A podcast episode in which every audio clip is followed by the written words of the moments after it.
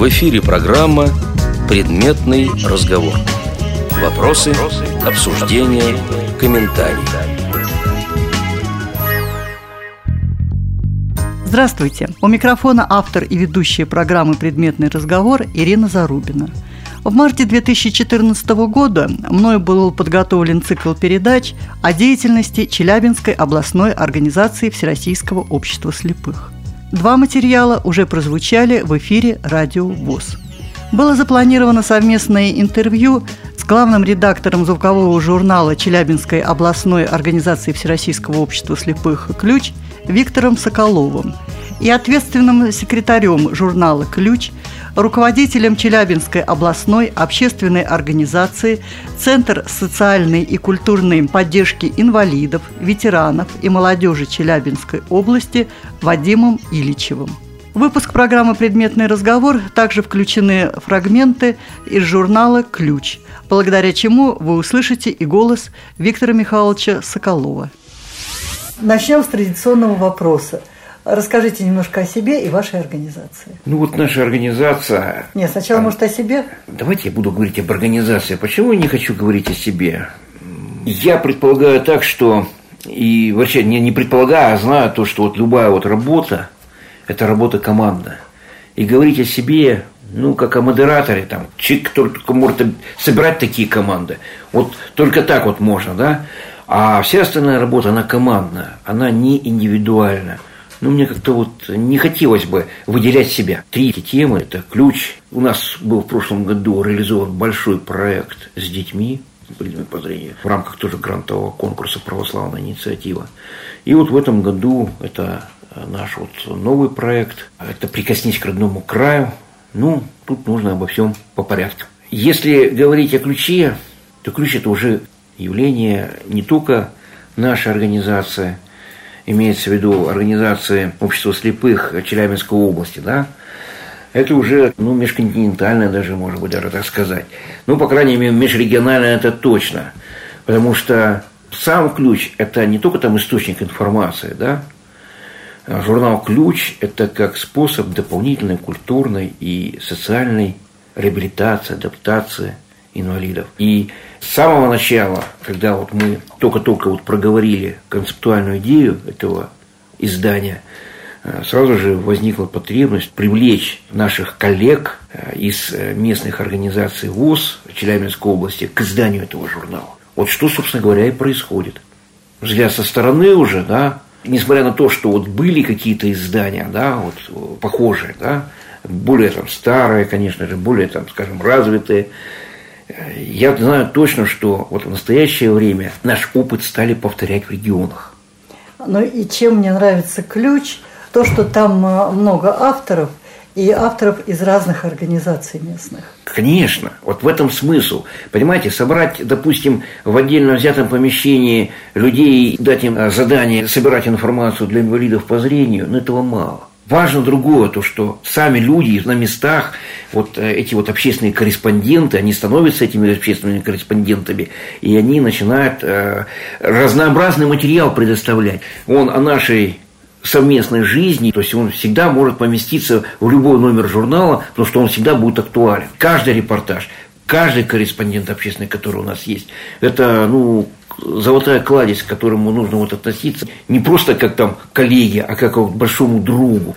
Ну и что мне еще нравится в вашем журнале, что у вас корреспонденты от школьного возраста и до достаточно такого солидного.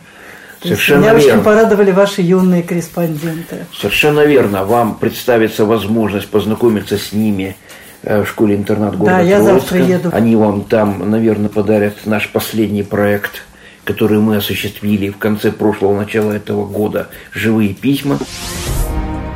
Ключ – журнал для слабовидящих и незрячих. Это действительно так. Таким он и замышлялся три года назад. Эта идея впервые овладела Вадимом Ильичевым. Сейчас, надо сказать, Вадим Александрович успешно выполняет обязанности ответственного секретаря журнала, его технического редактора, звукооператора, ну и, конечно, корреспондента. Журнал замышлялся не только как издание для незрячих и слабовидящих, но и как журнал, который будут делать такие же слабовидящие, а иногда и тотально незрячие люди. И оно действительно так. Большинство наших активистов, народных корреспондентов, как мы называем, на местах, это люди, члены ВОЗ. Да и редколлегия журнала также состоит из людей, которые или имеют ограничения по зрению, или тотально незрячие. Да и редактирует журнал человек тотально незрячий. Журнал «Ключ» сформировался как общественно-просветительный, литературно-художественный журнал. В центре его внимания, в центре всех его публикаций, конечно же, человек. Это наш коллега, Восовец. В журнале регулярно публикуются очерки, зарисовки о людях, которые своими делами, своей активной жизненной позицией в полной мере заслуживают того, чтобы их назвали героями. Еще одним и тоже очень важным направлением в работе журнала является пропаганда, всяческое поощрение творчества наших коллег, людей с ограничениями по зрению. В области регулярно проводятся поэтические ринги, и всякий раз это находит отражение и на страницах нашего журнала. Звучат произведения наиболее успешных, талантливых поэтов, исполнителей эстрадных песен, ну, естественно, из числа людей с ограничениями по зрению. Прошла целая серия материалов, рассказывающих о деятельности коллективов художественной самодеятельности областного культурного и спортивного центра. В специальном номере, посвященном Дню Победы, прозвучал целый концерт. Исполнителями произведения были опять-таки наши коллеги, люди с ограничениями по зрению. Для них журнал – это дополнительная площадка или, скажем, сцена для раскрытия своего творческого потенциала. Ключ стал своего рода лабораторией изучения и распространения передового опыта работы первичных организаций. Скажем, в Копейской организации накоплен достаточный опыт работы с детьми. Здесь вот уже много лет проводится фестиваль «Юный восовец». А вот в Чебаркуле неплохо поставлена работа по обеспечению инвалидов по зрению индивидуальными средствами реабилитации. И об этом, опять же, на странице газеты нам рассказал председатель Чебаркульской организации Виктор Кушлаков. Конечно же, есть наработки и в других первичках. И весь этот опыт, все лучшее, что делается на местах, находит отражение на страницах ключа. Из всех учреждений культуры области журнал «Ключ» является наиболее действенным инструментом, влияющим на жизнь людей с ограниченными возможностями. Журнал просвещает, воспитывает на лучших примерах, способствует развитию эстетических вкусов и, конечно же, учит людей, оказавшихся в сложнейших бытовых обстоятельствах, житейских ситуациях оставаться людьми, быть максимально полезными семье, организации, городу, стране, во всех делах занимать активную жизненную позицию.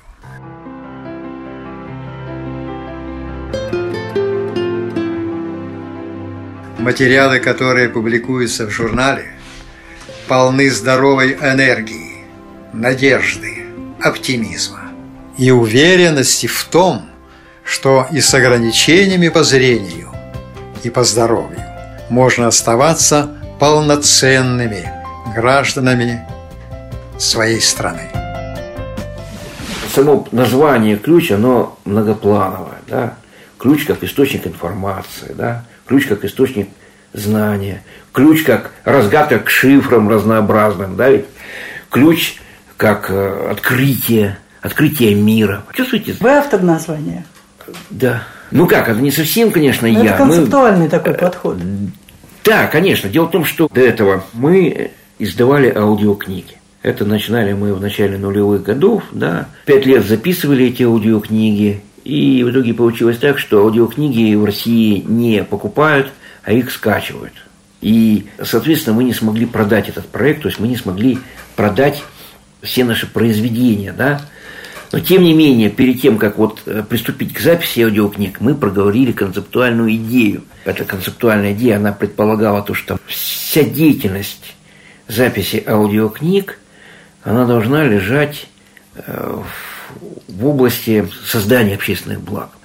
Вот только так могли бы тогда получить равнозначный эффект, равнозначный в смысле от э, вложенных нами сил, да, там пять лет записи, да, это же огромное количество произведений профессионалов, деятельность студии, денег, и которые не приносят никаких результатов, конечно же, это ну, вызывает там сомнения у многих. Да? Особенно партнеров вот э, по тому изданию. Это вот издание нам называлось «Звукокнига». Потом в определенный момент приняли решение закрыть коммерческую составляющую этого проекта. И через несколько лет там спячки э, я пришел в Челябинскую областную библиотеку для слабовидящих и слепых. Сначала там как бы это моя была такая мысль, давайте будем издавать аудиобюллетень. А потом возникло, какой тут может быть бюллетень? Это значит не бюллетень, это журнал, это радиожурнал это звуковой журнал. Да? А потом, когда вот мы сели с Натальей Васильевной, там еще, значит, с одним работником Натальи, Натальей, сейчас она там не работает уже в библиотеке, и э, используя концептуальные идеи вот звука книги,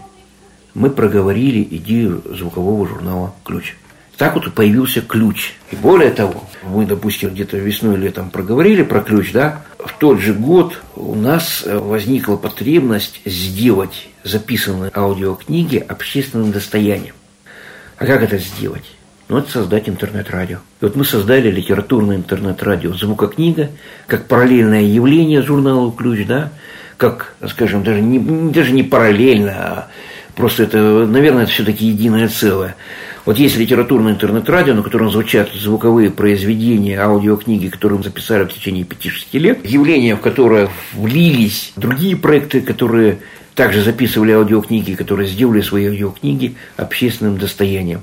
И этот процесс продолжается сейчас. Мне кажется, слушатели радио ВОЗ не в курсе этой составляющей вашего проекта. И мне бы хотелось, чтобы подробнее рассказали, где можно послушать, периодичность, время выхода в эфир. Радио «Звукокнига» 5 декабря 2013 года, в День волонтера, ему исполнилось три года. Просто так получилось, что вот три года тому назад, 5 декабря, мы сделали пробное вещание да, этого радио.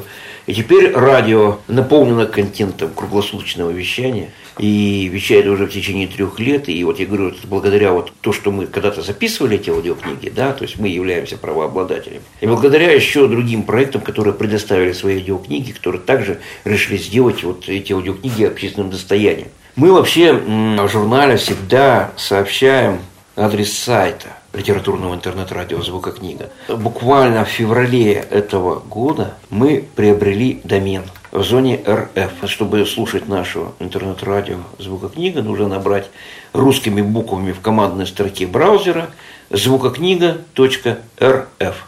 Без пробелов без пробела звукокнига.рф и попадая на сайт, вы сразу же получаете контент, который вещается с сервера, который располагается там в определенном месте. Это, говорю, происходит круглые сутки. И сейчас происходит некоторая такая модернизация да, проекта. То есть теперь мы будем вещать аудиокниги по сетке, будем стараться вот создать эту сетку. Она будет разделена для жителей восточного и западного полушария. Потому что интернет-радио слушает весь мир. Слушает Украина, слушает Китай, слушают, ну, русскоязычное, конечно же, население, слушает Америка, Бразилия, э, слушает палестинская автономия, Европа, там огромное количество стран. Вот был такой период, что мы брали и смотрели, кто там нас слушает. Вычленяли IP-адрес и географию слушателей интернет-радио. Можно изучать географию страны. Вот я вот никогда не знал, что есть такой поселок Ерофей Павлович. На Дальнем Востоке находится. В таком месте, где вот никогда в жизни туда на карту там не поглядишь, и оттуда вот слушали наши вот интернет-радио, звукокнига. Более того, журнал выходит там через несколько дней, мы стараемся несколько раз провещать его, или там какую-то часть, или большую часть. Интернет-радио звукокнига – это огромное явление, на самом деле, ну, оно просто удивительно. Потому что такие происходит обратная связь, пишут письма, с пожеланиями даже националисты Украины. Сначала они пытались обижать литературное интернет-радио, писали, что как вы смеете там Гоголя вещать на русском языке, да как вы там коверкаете наши родные украинские слова, а потом через какое-то время, у них было несколько, вот один из них написал, то, что, знаете, вы перемножаете всех наших политиков на ноль своим радио, потому что литература, русская литература, классика русской литературы – это на все времена. Это хранилище нашего русского языка, нашей русской культуры. Россияне сейчас проживают по всему миру. И им это, этой культуры не хватает. Женщина одна из Дубая написала письмо, что появилась для нее какая-то возможность прикоснуться к России вновь. И ключ, и радио подразумевают, что есть другие проекты. Да? Ну, допустим, вот мы в течение нескольких лет э, осуществляли проект э, записи концерта с уникальным сочетанием инструментов в нашей Челябинской филармонии, где вот музыканты с мировым именем позволяли записывать вот эти концерты, и мы, во-первых, отдавали на литературное радио эти концерты, да, звучали они там. Эти концерты звучали, кстати, надо сказать, и на радио ВОЗ, и вот в ближайшее время мы готовим выпуск э, не, не менее десятка альбомов которые будут переданы в библиотеке для слепых по всей России, которые будут переданы радиовоз, пожалуйста, используйте. Пусть это звучит, и это то же самое будет звучать на литературном интернет-радио. Ну, классическая музыка это та же литература, только в другом понимании. Если она литературное радио, то мы несколько лет назад принимали участие в проекте «Живая книга родного края» нашей Челябинской областной библиотеки для слабовидящих и слепых, где участвовали в записи и создании дисков авторского чтения южноуральских писателей. На новом, как говорится, витке у нас точно такие же взаимоотношения выстраиваются с Челябинской областной универсальной публичной библиотекой. То есть у вас научной. партнеров много, и они совершенно в разных областях. Совершенно верно, да. Перечислили. Это взаимопроникающие вещи. Мы просто этим живем, и поэтому нам удается ну, успевать где-то делать. Потому что это, естественно, наше состояние жизни. Потому что звукокнига, это, она какая она? Она живая. Это самый главный концепт.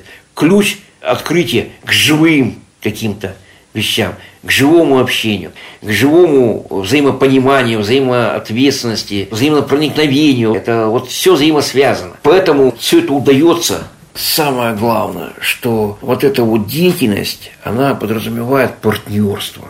Партнерство с местными организациями общества слепых, партнерство с культурно-спортивным реабилитационным центром ВОЗ, партнерство с областной общественной организацией ВОЗ. Без этого никак. Просто ходить, бегать неизвестно для кого, неизвестно куда, создавать непонятно кому адресованные проекты, ну это не про нас. Поэтому, наверное, возникают такие проекты, как вот мы когда создали э, Центр креативных коммуникаций, результатом которого стало укрепление созданного нами журнала «Ключ». Центр креативной коммуникации, вы ее проблему, когда мы поняли, что дети, заканчивая учебное заведение, не могут адаптироваться в обществе, и у них возникают паузы, иногда несколько лет, а некоторые из этой паузы выбраться не могут, потому что они не могут продолжить обучение из-за каких-то вот своих вот внутренних барьеров.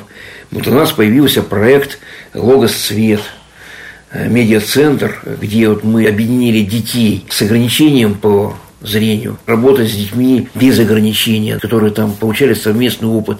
Дети с ограничением по зрению получали э, опыт общественной жизни, да, а дети без ограничения получали опыт социального служения, живые письма. Это как одна из частей. Вот. И я услышал у вас то, что вы говорили о том, что да, звучат детские голоса. Это результат вот той большой работы, которая вот проводилась по области, учебные образовательные учреждения, они пошли навстречу, и получилось так, что осенью получили четкую обратную связь, когда нам было заявлено, что дети преображаются.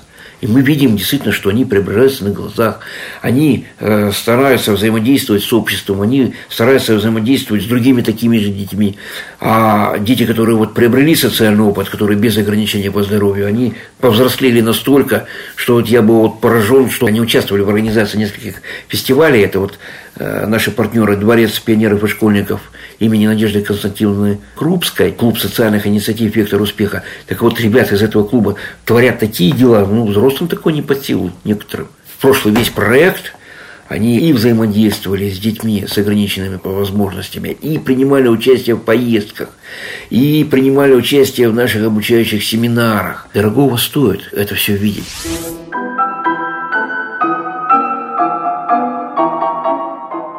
Молодежный медиацентр «Логос Свет» представляет живые письма, детское рождественское приложение к звуковому журналу «Ключ».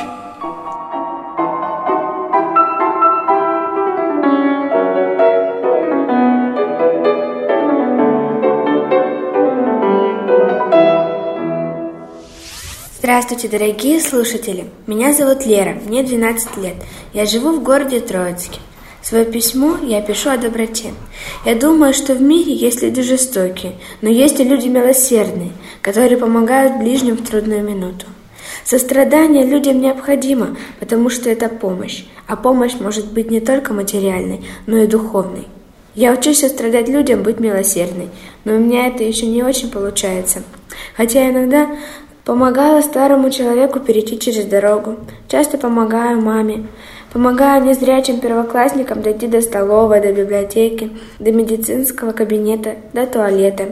На прошлом уроке литературы я прочитала стихотворение Александра Яковлевича Яшина «Пишите делать добрые дела». Я прочитаю вам это стихотворение, пусть оно станет подарком к Рождеству. Мне с отчимом весело жилось, все, что он меня растил, и от того порой что не довелось хоть чем-нибудь порадовать его. Когда он слег и тихо умирал, рассказывает мать день ото дня, все чаще вспоминал меня и ждал. Вот Шурку бы, уж он бы спас меня. Бездомной бабушке в селе родном я говорил, мол, так ее люблю, что подрасту и сам срублю ей дом, дров наготовлю, хлеба воз куплю. Мечтал о многом, много обещал, в блокаде ленинградской старика от смерти спас, да на день опоздал, и дня того не возвратят века. Теперь прошел я тысячи дорог, купить вас хлеба, дом срубить бы мог, нет отчима, и бабка умерла. Спешите делать добрые дела. Я желаю тем ребятам, у кого нет родителей, чтобы они появились. Всем желаю счастья, здоровья, благополучия. 10 декабря 2013 года. С наилучшими пожеланиями, Лера. И вот еще раз говорю, что это не результат там деятельности одного человека, это коллективная деятельность. А у вас большой коллектив? Он не очень большой. Некоторые появляются и остаются, некоторые после того, как сделали какую-то работу, исчезают. Ну, как исчезают? Они остаются на связи. Это нормальное явление. Они не уходят бесследно. То есть они оставляют после себя какие-то серьезные следы. Ну, это нормально. Потом они возвращаются даже некоторые. У нас был медиум-центр, да, Логосвет, он был и есть. А вот как незапланированный результат мы создали рельефно-графические путеводители по храмам где вот там изображение православных святынь, изображение храма. Это было вне проекта? Было как бы внутри проекта, но оно оказалось очень резонансным настолько резонансным и востребованным. Юля волонтер совершенно без денег, только вот э, саму бумагу и само производство оплатил фонд преподобного Серафима Саровского. То есть на общественных началах все было сделано. Естественно, люди выполнили свою работу. Они сейчас где-то там на связи находятся, потому что мы все в одной вот группе ВКонтакте там э, существуем. Они получают информацию, они получают новости э, существования вот Логос Свет. Это вот как такой вот яркий пример взаимодействия с волонтерами. Ну, вот, может появиться в следующих каких-то наших проектах. Заявленные наши задачи, они настолько соответствовали реальности, что, конечно, было понятно, что из того проекта, который вот мы завершали, появится следующий проект. И так оно и произошло. Но во многих организациях один проект перетекает плавно Совершенно в другой. Верно вырастает уже в программы. Мы не то, что теперь первооткрыватели, нет, не об этом речь, просто мы рассказываем про свою жизнь. И что получилось? Вот мы, когда осуществляли этот проект, вот логос цвет православная инициатива, совершенно очевидно стало, что огромное количество культурного слоя недоступно инвалидам по зрению. Не потому что люди там какие-то плохие. В силу своих ограничений. Потому что недостаточная доступная среда. И мы приняли решение, а почему бы нам там во время одного, причем путешествия, вот именно в рамках вот этого проекта «Православная инициатива», мы побывали в одном таком удивительном природном месте, где вот э, были путешествия и в храм, где наш партнер, который она не зрячая, это Алена Логинова, она прикасалась к иконе, выбитой на скале. После этого были в такой интересной усадьбе, частный парк родной природы, где она вот прикасалась к различным артефактам, к минералам, к различным надписям, э, мегалитам, которым по 6, там, по 8 тысяч лет. Сразу появилось вот это название. Будет проект «Прикоснись к родному краю». То есть у вас один проект опять перетек да? в другой. Совершенно верно. То есть как у всех. Другой, но опять-таки он вбирает в себя все возможности прошлых проектов.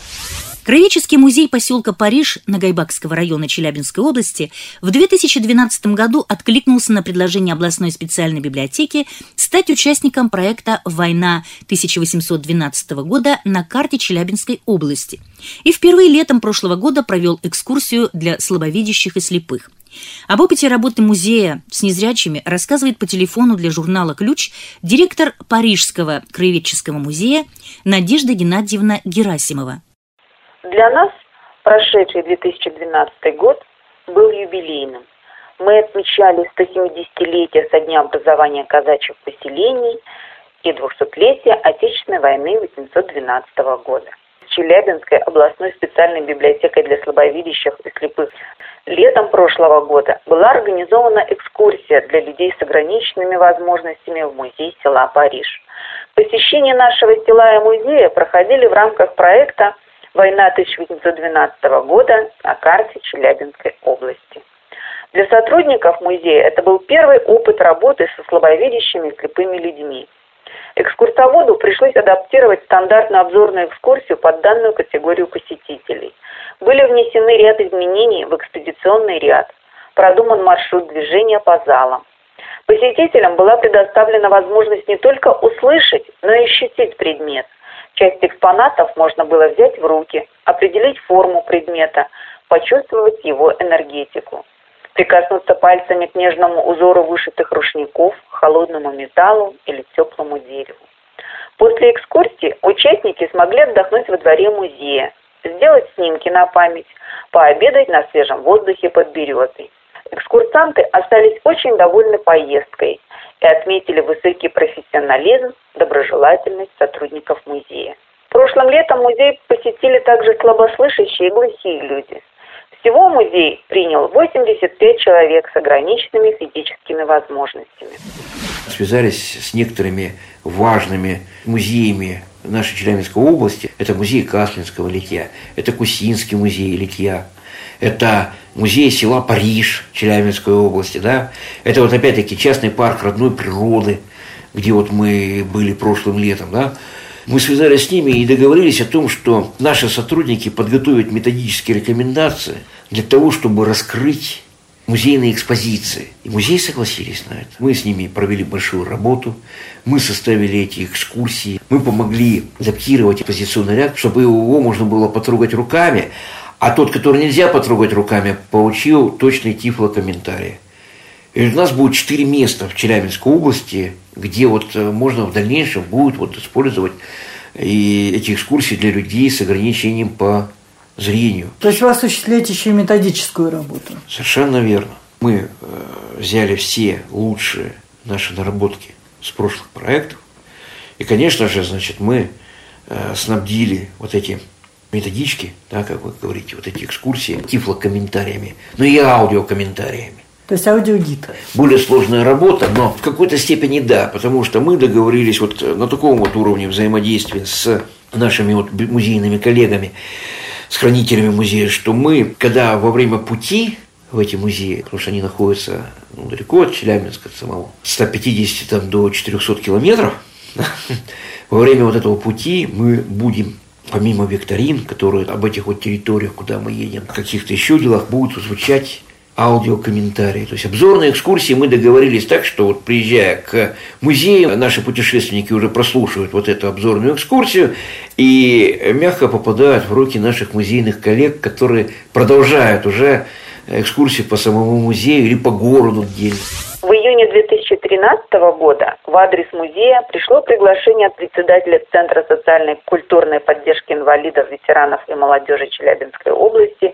к сотрудничеству в проекте программы «Прикоснись к родному краю». Данный проект предусматривает создание и проведение культурологических, краеведческих экскурсий, позволяющих использовать тактильные и другие адаптированные способы получения информации инвалидами по зрению.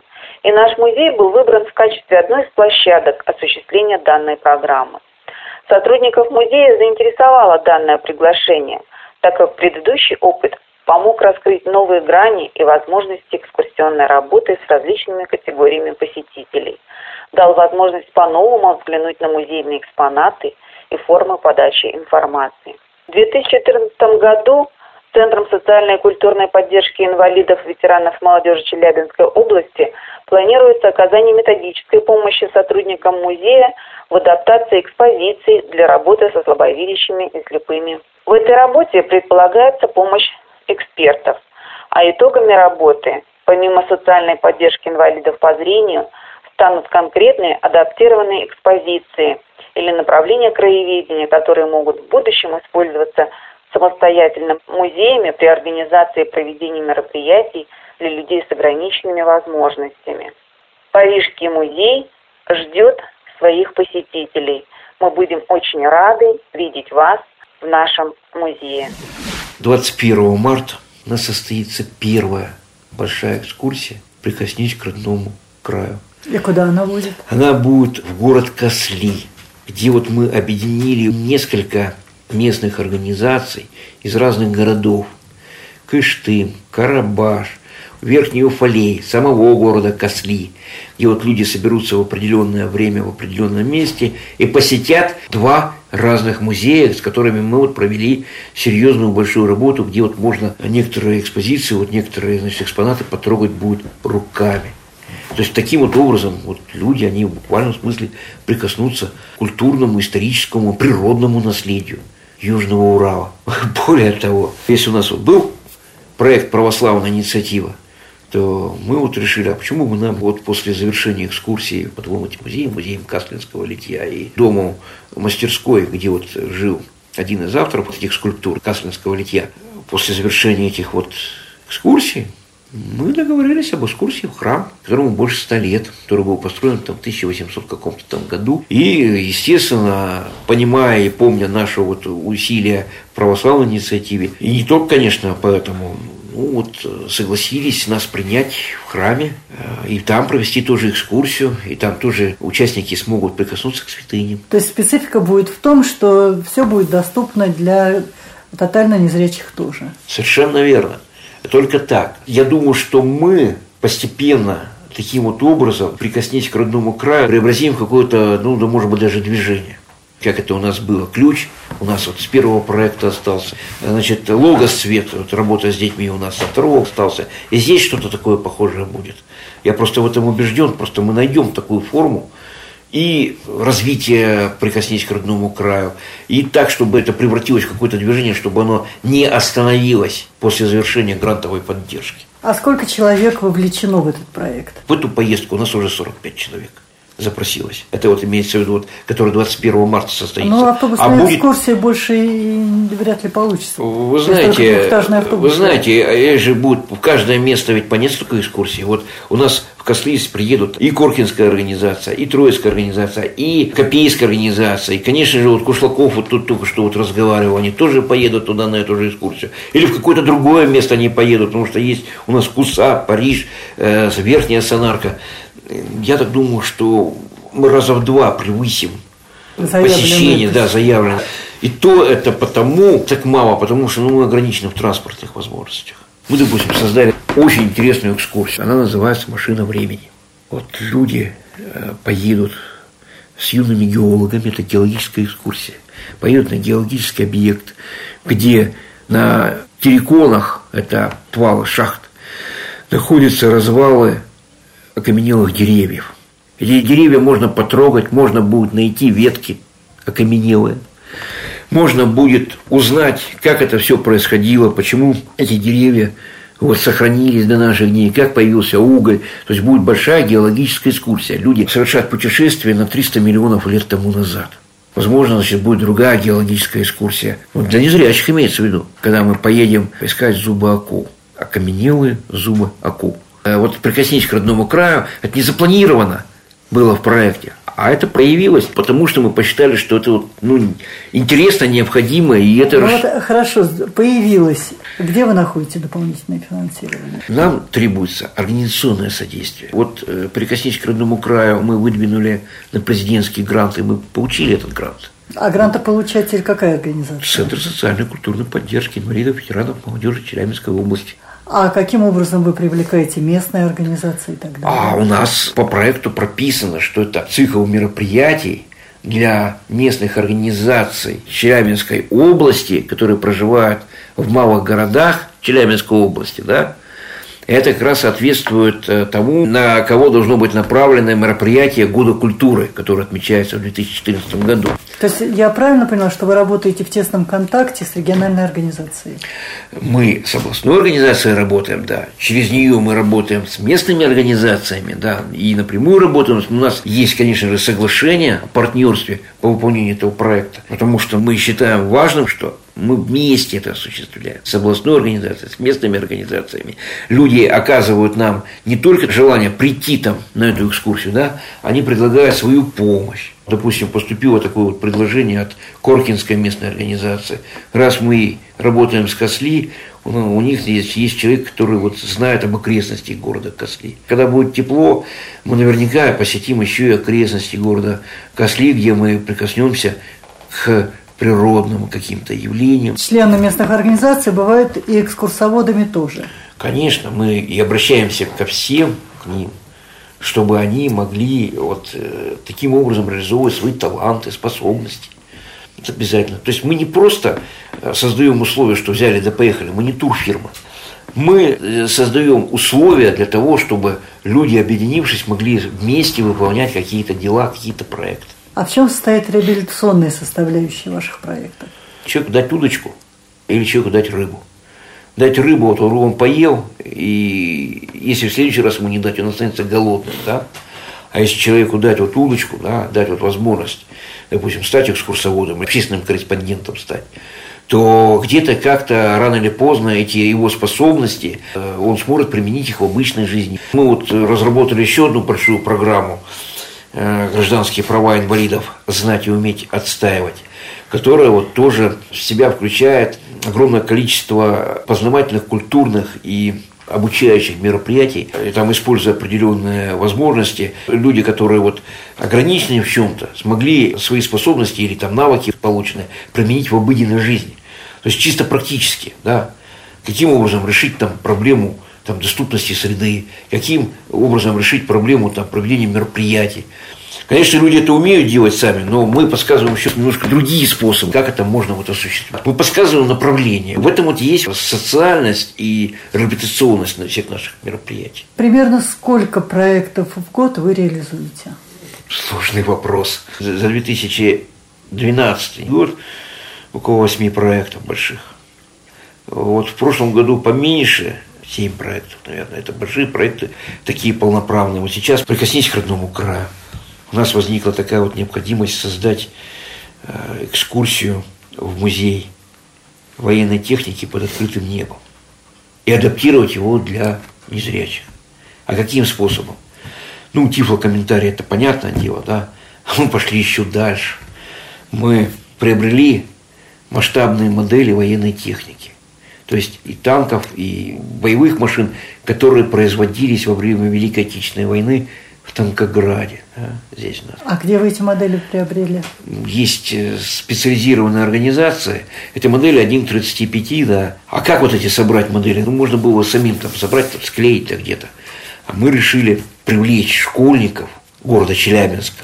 Того, обычных они, зрячих. Да, обычных зрячих, да для того, чтобы они склеили все эти модели этой выставкой, могли бы пользоваться дети незрячих школ, то есть потрогать, там, посмотреть поближе. Обычные школы тоже могут э, использовать эти модели во время проведения там, уроков мужества. Вот так у нас вот возникло движение целое в городе «Возрождаем Танкоград», и вот э, в эти дни, вот даже буквально вчера, э, огромное количество детей, я даже не знаю, сколько их там было, человек 50 детей собрались э, в Челябинской областной научно-универсальной библиотеке. Перед ними выступил ветеран, который непосредственно имеет к Танкограду отношение, к конструкторскому бюро с очень подробным таким интересным рассказом да, о жизни Танкограда. Потом дети приступили к сборке этих моделей. Они будут это дело осуществлять там, в течение нескольких недель, после чего эти все модели соберутся, дети напишут истории да, к этим моделям, э, или там соберут историю к этим моделям.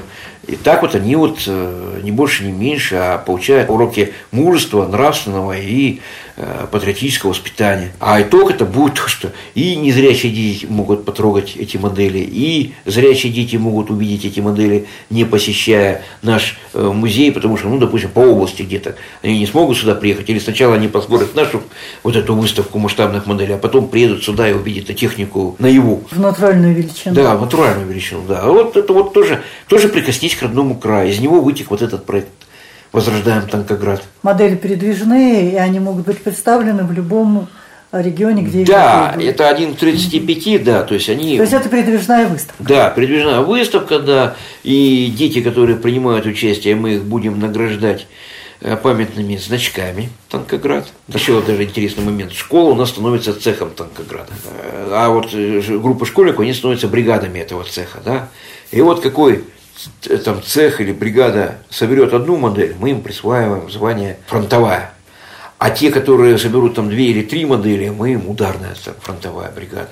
И таким вот, я говорю, образом дети вот получают нравственное, историческое, потому что они вместе с нами хранят историю. Все-таки и руками они учатся что-то делать. Конечно. Все-таки наши дети редко сейчас руками что-то делают. Они да, конечно. Ну, за вот, компьютером ну, сидят. Э, мы сами не ожидали такого большого отклика от детей. И вы понимаете, у нас модели не хватает, чтобы всем раздать. Мы были вынуждены ограничивать количество бригад от каждой школы. Желающих оказалось очень много, и вот завтра тоже будет у нас очередной урок мужества – во время которого мы покажем, как работать с этими моделями, как их начать клеить, и ну, будем ждать результатов каких-то. А насколько активно результаты ваших проектов освещаются средствами массовой информации? Мы не ставим перед собой такую цель. Но вот. тем не менее. Достаточно активно. Вчера должен был быть сюжет, как раз-таки посвященный вот этой нашей работе это было То есть практически все ваши проекты освещаются средством массовой информации, правильно я вас поняла? Да, вот православная инициатива – это около 20 публикаций в э, плоскопечатной и в интернете, 4 или 5 телевизионных новостных сюжетов о нас было. Ну, это мы ставим задачу зачем? Тем самым ведь мы разрушаем барьеры между инвалидами и обычными людьми. Это пусть послужит примером для других людей – каким образом можно создавать социальные проекты и их реализовывать. Вот не больше, не меньше. Вот для этих только целей мы это делаем. А нас мало знают, и благодаря средствам массовой информации все-таки разрушается стена непонимания. Конечно, да. Ну, видите, здесь есть одна проблема очень большая. Средства массовой информации, такие же люди обычные, как и все, они также многого не понимают. Им требуется э, сенсация, а не конкретная какая-то работа. Вот вчера меня вот корреспондент по детям пытала, а как вы будете оценивать все это дело? Кто будет первым, кто будет последним? Я говорю, ну нельзя нравственность оценивать каких-то таких Но это не тот проект, где первый и последний. А вот им надо так, им надо вот так. И это происходит во всем. Я вот помню, в 2011 году, в 2012 году вот были очень даже негативные отзывы а не только нашей деятельности, а вообще просто вот попадали на деятельность общества или каких-то организаций, и там идут какие-то совершенно непонятные сюжеты негативные, которые вызывают людей, ну, не больше, не меньше, как, знаете, погода за сенсацией, сказать, что э, вот да, тут что-то случилось, да, все хорошо, так прекрасно, да, нет, надо сказать, что а пришло-то мало народу, и вообще это вот проблема, всех сюда загоняли насильно. Вот не больше, не меньше, сказал корреспондент. Вы представляете, как вот можно относиться к мероприятиям, которые организуются для инвалидов, вместе с инвалидами, где они получают дополнительную культурную, социальную, и другую адаптацию, реабилитацию. Мерить это какими-то совершенно вот немыслимыми это стереотипное восприятие. Совершенно верно, да. И вот э, поэтому я очень осторожно отношусь к средствам массовой информации, я стараюсь с ними как можно меньше контактировать. Если кто-то что-то делает, ну, пожалуйста, вот идите там с кем-то другим тут рядом со мной общайтесь. Вы ведь все свои средства массовой информации знаете и знаете, кто на что способен. Поэтому, наверное, те, кто освещает не совсем правильно реализацию ваших проектов, их, наверное, не стоит приглашать. Но ведь есть, наверное, не... СМИ, адекватно освещающие деятельность. Непредсказуемо. Сейчас, понимаете, вот полегче стало, потому что само вот это вот восприятие общества, оно изменилось чуточку. Да, маятник чуть-чуть толкнулся в совершенно другую сторону, то есть в более там, позитивное восприятие. Люди-то вот почему не помогают? Потому что они плохие, а потому что они просто не знают, как это делать. И сейчас появилось огромное количество организаций, которые что-то делают. Вот я вот просто поражаюсь иногда, что каждый день на телевидении звучит о том, что где-то был благотворительный концерт, где-то там совершалась какая-то благотворительная акция. А вот здесь вот сделали то-то, а вот здесь сделали то-то. Все в положительном таком ключе. Сейчас стало чуточку полегче. Тем не менее, я очень осторожно отношусь, когда ко мне подходит корреспондент. Тем более, когда начинает задавать э, вопрос, чем это можно измерить. Просто вот делаем то, что нужно людям. Вы делаете то, что нужно людям, но чтобы получить финансирование, надо действовать в строго заданных рамках. И там как раз и есть вопрос конкретные результаты, ожидаемые результаты, критерии оценки – то есть вам все равно приходится при заполнении проектной заявок отвечать на эти вопросы. Это другие вещи. Это понятное дело, что есть методика, есть возможности, как это все оценить, это все есть. Но это оценивается не деньгами. Для обычных людей у них деньги универсальный эквивалент. А, а здесь, здесь а здесь мы пишем, что мы знаем, что это вот затронет такое-то количество человек, и что у них изменится морально-психологическое состояние. Это вот и есть результат, да. А то, что мы прописываем перспективу проекта, да, вот, когда мы пишем, мы всегда говорим о том, что вот у нас проект, он осуществляется вот так-то, так-то, так-то, да, но мы всегда пишем и говорим, что вот есть завершение проекта, да, вот деньги закончились, что дальше-то? Мы говорим о том, что нет, наш проект он будет продолжать действовать. Но это обязательное требование, как будет жить проект по завершению финансирования. Не обязательно. Ну, как правило, сейчас как, э, все грантодатели... На это обращают, они обращают на это внимание, да. А, но э, я еще раз Это говорю. большой минус проекта, если этот раздел не заполнен. Нет, понимаете, как вот смотрите, допустим, вот мы можем что сделать? Вот, допустим, создали 5 экспозиций, да, или там 4 экспозиции, адаптированных для инвалидов по зрению. Вот мы создали, передали в Министерство туризма и спорта, передали музеям все эти вот пакеты документов. Теоретически мы выполнили, да, свою работу. Экспозиции созданы, люди по ним съездили, пример есть, теперь музеи типа могут сами, да, там, без нас проводить точно такую же работу, да? А нет, мы говорим о том, что мы найдем какие-то способы продолжения этого проекта так, чтобы там включить какие-то дополнительные программы, не обязательно наши, а кто-то подключился бы к этим бы программам, таким образом, чтобы в эти же музеи, допустим, продолжали ездить люди из других, там, допустим, Свердловской области, Курганской области. Они сами могут туда приехать, мы им это дело сообщим, что вас там могут ждать. Вы можете туда приехать, ну, заплатите там за билет там 100 рублей или там 150 рублей. Но вас там всегда будут ждать. То есть музей уже готов для музей приема готов, приезжайте, да, по зрению. Да. Если вы хотите через нас взаимодействовать, давайте мы, значит, договоримся, чтобы вас там приняли вовремя. Это вот всего лишь как шаги, вот это шаги. Допустим, слушатели радиовоз захотят посетить музей Челябинска. Они могут обратиться к вам за содействием, чтобы вы подсказали, куда пойти, где лучше побывать. Вот, к сожалению, наш проект не затрагивает сам город Челябинск. Потому что, еще раз говорю, что после того, как вышел указ считать 2014 год годом культуры, да, Валентина Матвиенко, они вот обратили внимание и выступили с инициативой о том, что год культуры и должен проводиться в малых городах Челябинской области. Вот если они захотят приехать в музеи, где вот мы адаптировали эти экспозиции, мы всегда подскажем, все, что э, мы сделали и куда обратиться. По времени договоримся, приезжайте, когда вы сможете. Да? В Челябинске и так достаточно культурных объектов, и сил у Челябинской организации значительно больше, чем сил у, э, допустим, той же самой организации города Чебаркуль местной. А тут вот как раз-таки мы можем подставить плечо своим проектом, чтобы дать людям вот равные возможности, да, из других городов также побывать в каких-то музеях, получить новые впечатления.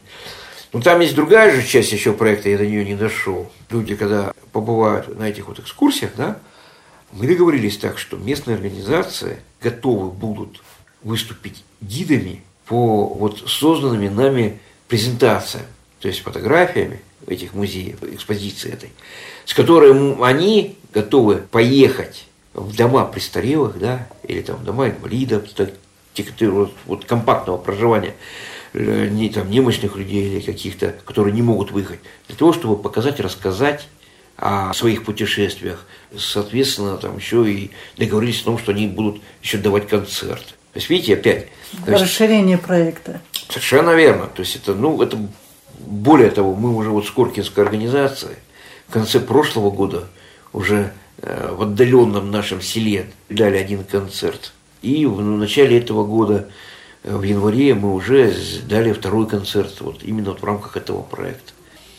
Но, к сожалению, время подходит к концу. Но слушателям Радиовоз я рекомендую слушать журнал «Ключ».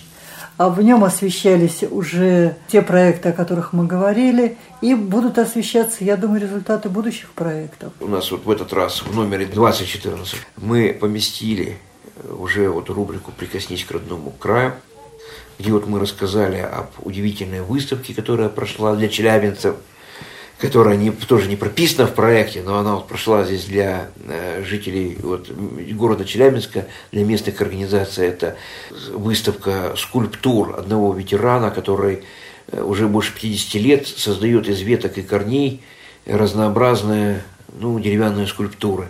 И к этим скульптурам тоже можно было прикоснуться, потрогать их. Во время вот этой выставки он каждой скульптуре написал стихотворение, и вот он рассказывал о своей жизни, рассказывал стихотворения об этих скульптурах, а, рассказывал о том, как он эти скульптуры создавал. И он позволял возможность незрячим вот путешественникам по этой выставке прикоснуться к этим вот скульптурам. Ну, большое вам спасибо. И очень приятно было с вами познакомиться. Спасибо большое за то, что уделили время нам, всем слушателям Радио ВОЗ. Я желаю не предаваться унынию, а действовать, создавать проекты, участвовать в этих проектах, создавать свои медийные ресурсы, использовать эти медийные ресурсы для развития своих организаций, развития своих способностей. Ну и всем счастливо. До свидания. В эфире была программа «Предметный разговор». Подготовила и провела ее Ирина Зарубина. В записи принял участие ответственный секретарь звукового журнала Челябинской областной организации Всероссийского общества слепых «Ключ», руководитель Челябинской областной общественной организации, Центр социальной и культурной поддержки инвалидов, ветеранов и молодежи Челябинской области Вадим Ильичев. Звукорежиссеры Анна Пак и Илья Тураев.